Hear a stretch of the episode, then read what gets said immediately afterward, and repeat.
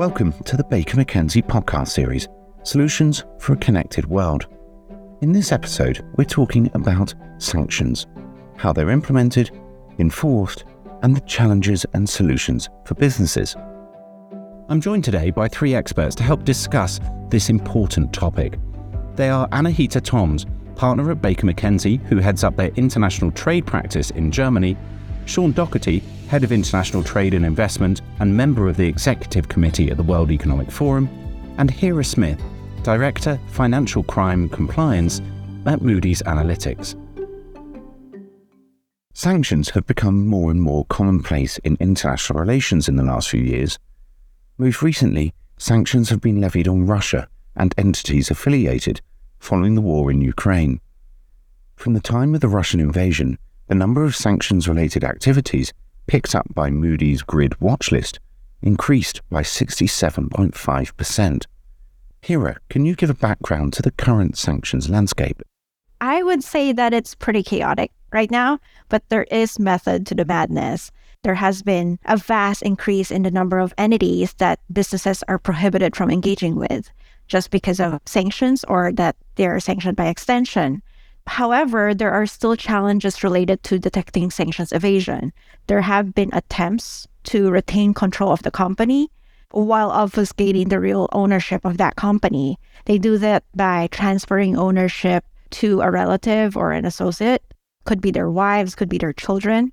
And it shows that the sanctioned entity only has a minority stake over that company, even though they still exercise significant influence over it. And so one really cannot just rely on this. There's hidden risk beyond that because you have to take into account minority ownership as well, on top of control over a company.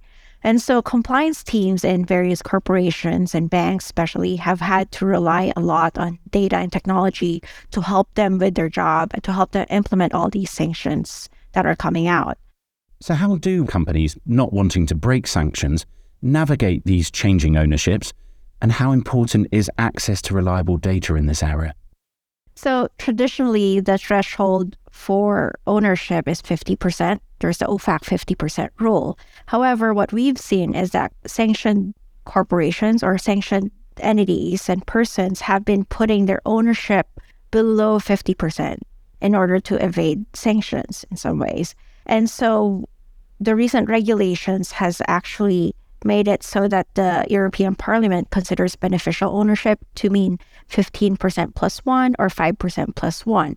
I think this really highlights the fact that companies need really good ownership data that's very granular, and Moody's actually has data that can provide that. We have good and very granular ownership data that goes down to the percentages that they need it's not just 50% that they need to look at, but it's now down to 15 and 5%. Anahita, let's bring you in here. What challenges do large multinational businesses face when it comes to navigating the changing landscape of sanctions? And what support is there for businesses? Large multinational businesses can face really steep challenges regarding sanctions compliance.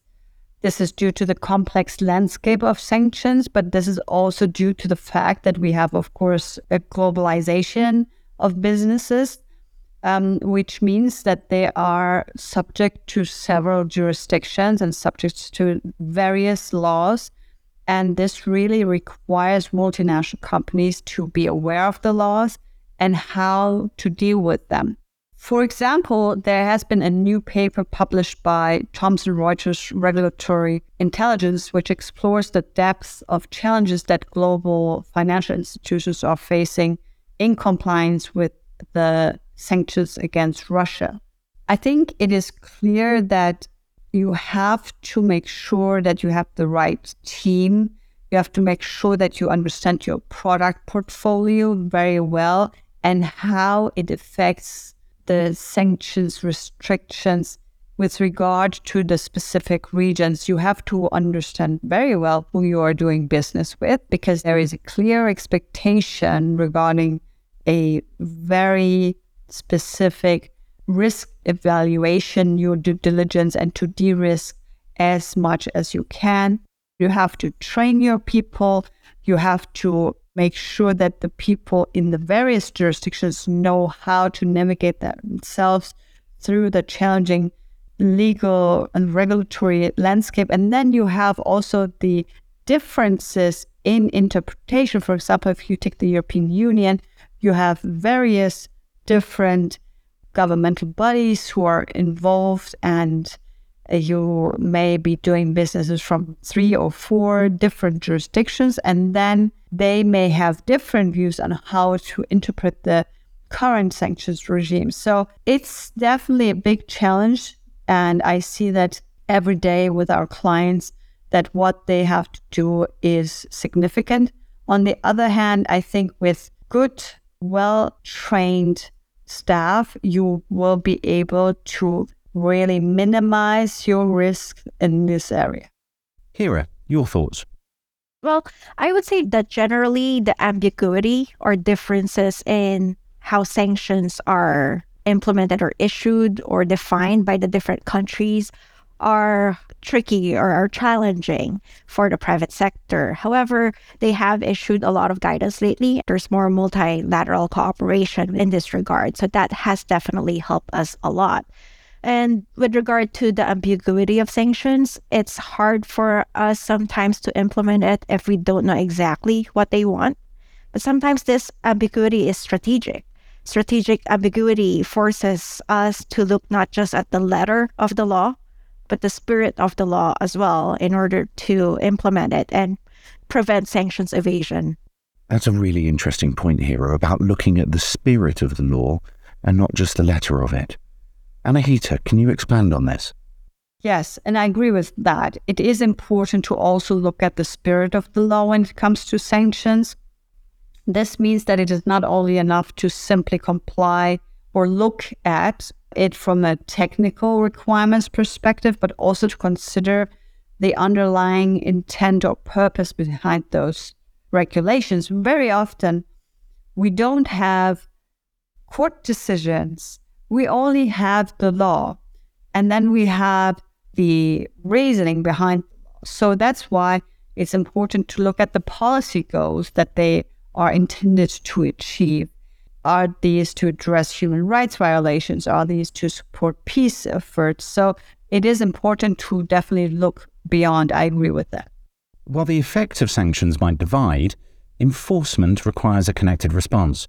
According to DAG Monaco, enforcement is becoming more and more a multinational team sport. Hera, what's your view on this, and how are countries and organizations working and learning together? I would say I agree with that statement. It's becoming more and more a multinational team sport. There has been so many improvements in this aspect. Say, for example, the US OFAC, Office of Foreign Assets Control, and UK OFSI, which is the Office of Financial Sanctions Implementation. So, US OFAC and UK OFSI are the government agencies assigned to implement sanctions. So, they've announced their partnership and they have been working together a lot lately in order to make sure that sanctions are being implemented across the board really well. Additionally, in the case of the European Union, they've formed some groups that help to ensure that sanctions are implemented and enforced equally throughout all the different member states. As for multinational corporations like banks or shipping companies, import export companies, they also help in the multinational implementation of sanctions as well, because these companies have operations in so many different countries and they need to make sure that their policies and procedures are aligned so that they do not inadvertently violate sanctions. So it takes multiple actors to make it work. And I can see that there has definitely been multinational cooperation in the implementation of sanctions. Anahita, your thoughts? I absolutely agree that there is a clear trend of sanctions becoming a multinational team sport, and that this is really fundamental with regard to the success of a sanctions regime. The sanctions against Russia have shown clearly that there is broad cooperation among the states implementing sanctions, with some, of course, having more of a coordinated approach than others. What's clear though is the more states take the same sanctions measure, the more effective it is in the end, and of course supports the fight against possible circumvention of the sanctions that you have imposed.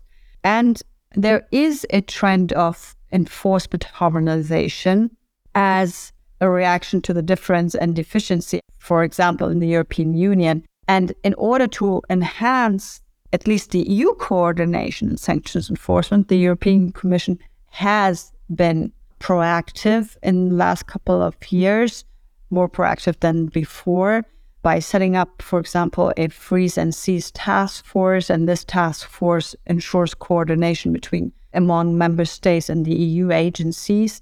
And in addition, the EU has discussed on various occasions the need for a common criminal law in order to hold accountable uh, natural persons and legal persons where it is possible involved in the violation of the EU sanctions.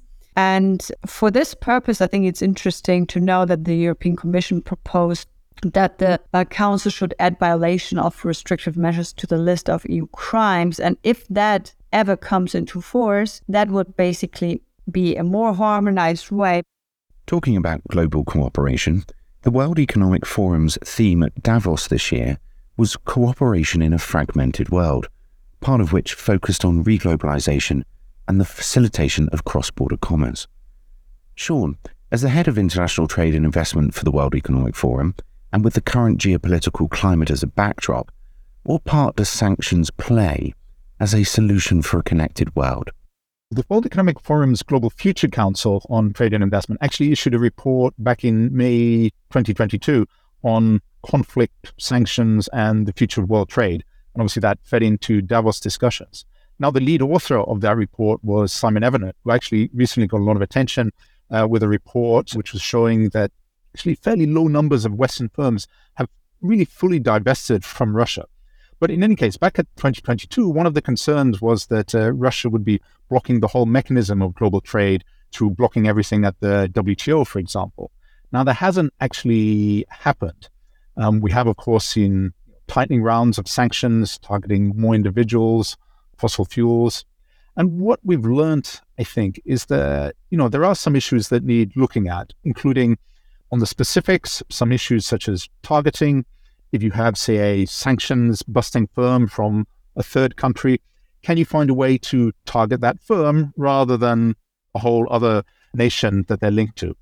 Or more broadly, in the future, is there perhaps a more transparent doctrine of escalation and de escalation which we can come up with?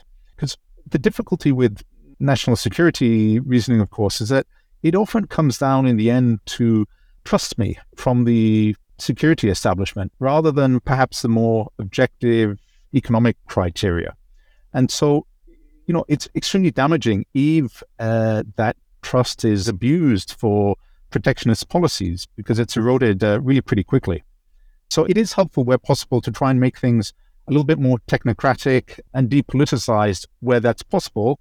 And you reserve the political leadership for where there are really egregious cases that need to be dealt with.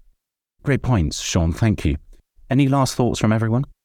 I think it is really key that we appreciate the complexity of the world we are living in right now. And sanctions are a mirror of that. We know we want to collaborate and we want to have trade with various countries. But at the same time, we have to find partners who we believe in, who have the same values.